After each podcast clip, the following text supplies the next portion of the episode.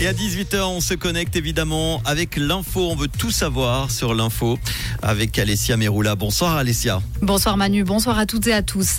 Un robot éducatif s'invite depuis quelques jours dans les 4 crèches du groupe Éducalis.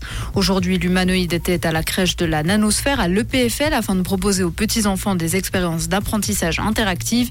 Il s'agit d'une sensibilisation à la robotique. Il ne vient pas se substituer aux professionnels de l'enfance, mais enrichir l'expérience des enfants.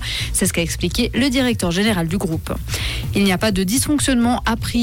Une enquête administrative a été menée suite à un signalement de la vice-syndic de la commune. L'enquête devait établir si les dispositions légales en matière d'engagement de dépenses et de marché public, ainsi que les règles communales attributives de compétences dans ce domaine, ont été respectées par la municipalité.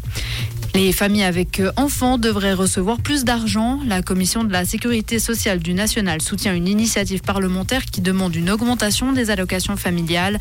Elle propose d'augmenter de 50 francs le montant minimum des allocations. L'allocation pour enfants passerait ainsi à 250 francs et celle pour la formation à 300 francs. Au Proche-Orient, un premier plan pour l'après-guerre. Il a été proposé par Benjamin Netanyahou. Il prévoit notamment le maintien du contrôle sécuritaire d'Israël en Cisjordanie occupée et à Gaza, une éventualité aussitôt rejetée par l'autorité palestinienne.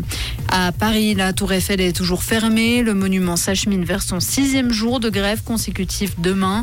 Ceci après l'échec d'un premier round de négociations entre la direction et les syndicats. Ces derniers sont mécontents de la gestion du site.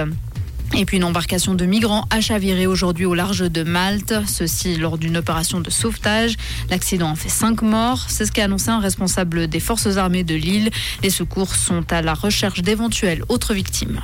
Merci beaucoup Alessia, on te retrouve tout à l'heure pour l'info en fin d'émission à 19h. Comprendre ce qui se passe en Suisse romande et dans le monde, c'est aussi sur Rouge. Si vous allez sortir de chez vous, gardez bien votre parapluie avec vous. Pour le moment, le temps est sec, mais de la pluie est annoncée sur le plateau en soirée. La limite pluie-neige va descendre jusque vers 600 mètres. Demain, samedi, le temps sera assez ensoleillé, malgré quelques passages nuageux. Quelques averses seront encore possibles. La limite pluie-neige sera vers 600 mètres en début de journée, puis 800 à 1000 mètres en fin de journée. Côté température, demain matin, 2 degrés, maximum 9 l'après-midi. Dimanche, ce sera encore en partie ensoleillé le matin. Puis les nuages seront de retour et la pluie en fin d'après-midi en soirée sur le plateau. Les températures dimanche matin aux alentours de 2 degrés et maximum 8 l'après-midi.